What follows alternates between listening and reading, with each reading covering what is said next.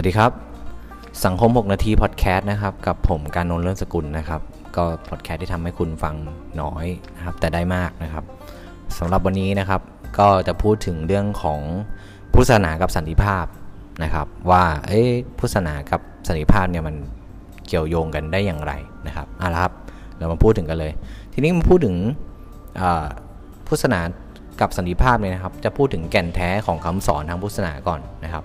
คำว่าแก่นแท้ของคำสอนของพุทธศาสนาเนี่ยนะครับ ก็คือจากพระสัมมาสัมพุทธเจ้านะครับ นอกจากจะมุ่งสอนให้รู้จักคิดนะครับ เพื่อให้เกิดปัญญาแล้วนะครับ ยังมีจุดมุ่งหมายสำคัญนะครับ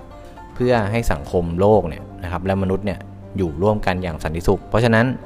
เเป้าหมายเนี่ยนะครับที่เป็นเป้าหมายอีกเป้าหมายหนึ่งก็คือว่าให้มนุษย์โลกหรือสังคมโลกเนี่ยอยู่ร่วมกันอย่างสันติสุข แสดงว่าก็คือไม่ให้มีการเบียดเบียนกันนั่นเองนะครับ ถ้าถ้าเกิดว่าพุทธศาสนาเนี่ยนะครับเราลองวิเคราะห์กันดูนะครับว่าพุทธศาสนาให้เสรีภาพนะครับในการพิจารณา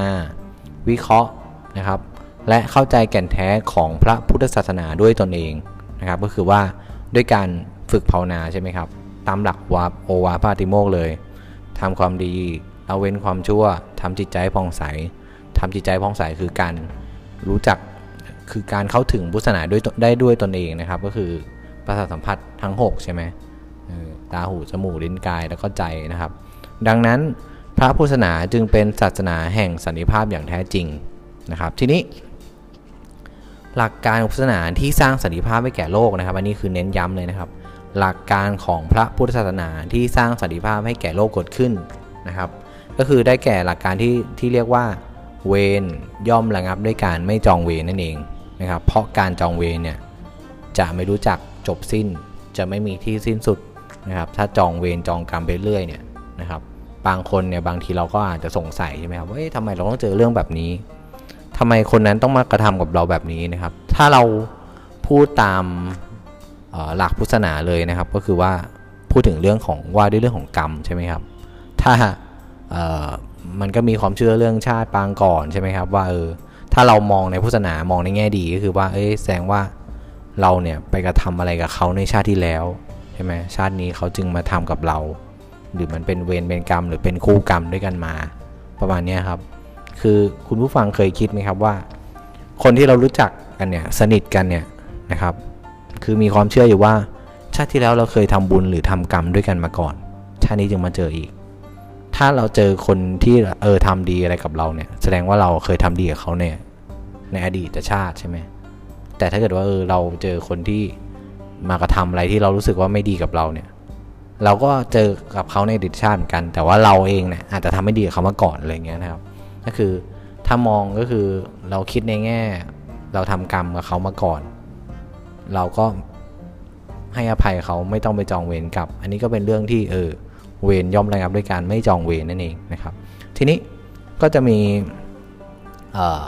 ระพรมคุณาพรเนี่ยนะครับได้พูดถึงการจองเวรนะครับแล้วก็การมีสันติภาพในโลกเนี่ยมี 3 ระดับพูดถึงการจองเวรนะครับก็คือว่า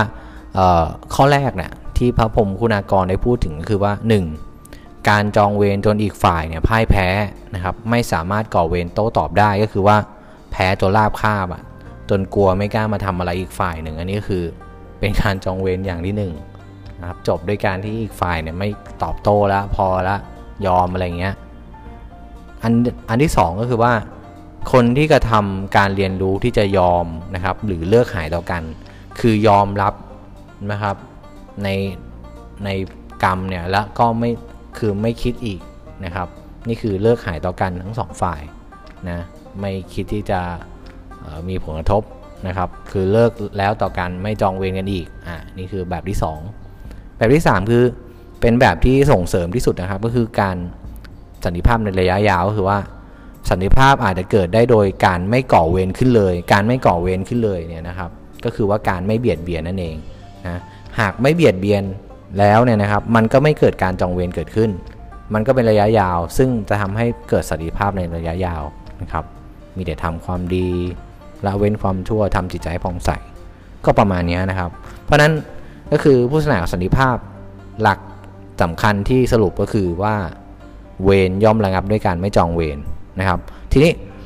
พระพรมคุณากรเนี่ยก็ได้สรุปไว้นิดนึงว่าเขาบอกว่าชีวิตที่สงบสุขและมีสันติภาพเนี่ยคือชีวิตที่ยึดมั่นในหลักคำสอนของพระพุทธศาสนา ซึ่งเป็นศาสตร์และปรัชญาอันล้ำค่า ควรแก่การนำมาประพฤติปฏิบัติในชีวิตประจำวัน เพื่อเป็นการที่มนุษย์สากลเนี่ยโดยไม่แบ่งแยกว่าเชื้อชาติไหนเผ่าไหน ศาสนาไหนดีกว่ากัน มีความเป็นใจกว้างนะครับ ใจเป็นกลาง ใจเป็นสุขและสงบ อยู่ร่วมกันในโลกได้อย่างสันติภาพ เพราะฉะนั้นหากเรานำหลักการมาปฏิบัตินะครับ ก็จะเกิดสันติภาพในโลกเกิดขึ้นได้ครับก็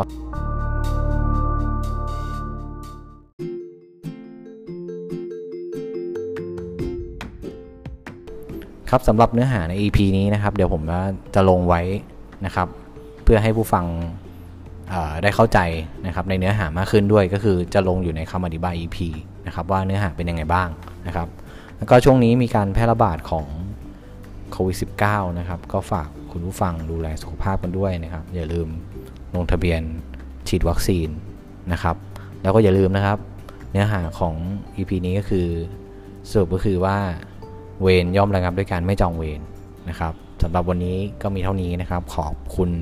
เเนื้อหาสาระดีๆนะครับ จากสำนักพิมพ์วพอนะครับเราเจอกันใหม่ EP หน้า สวัสดีครับ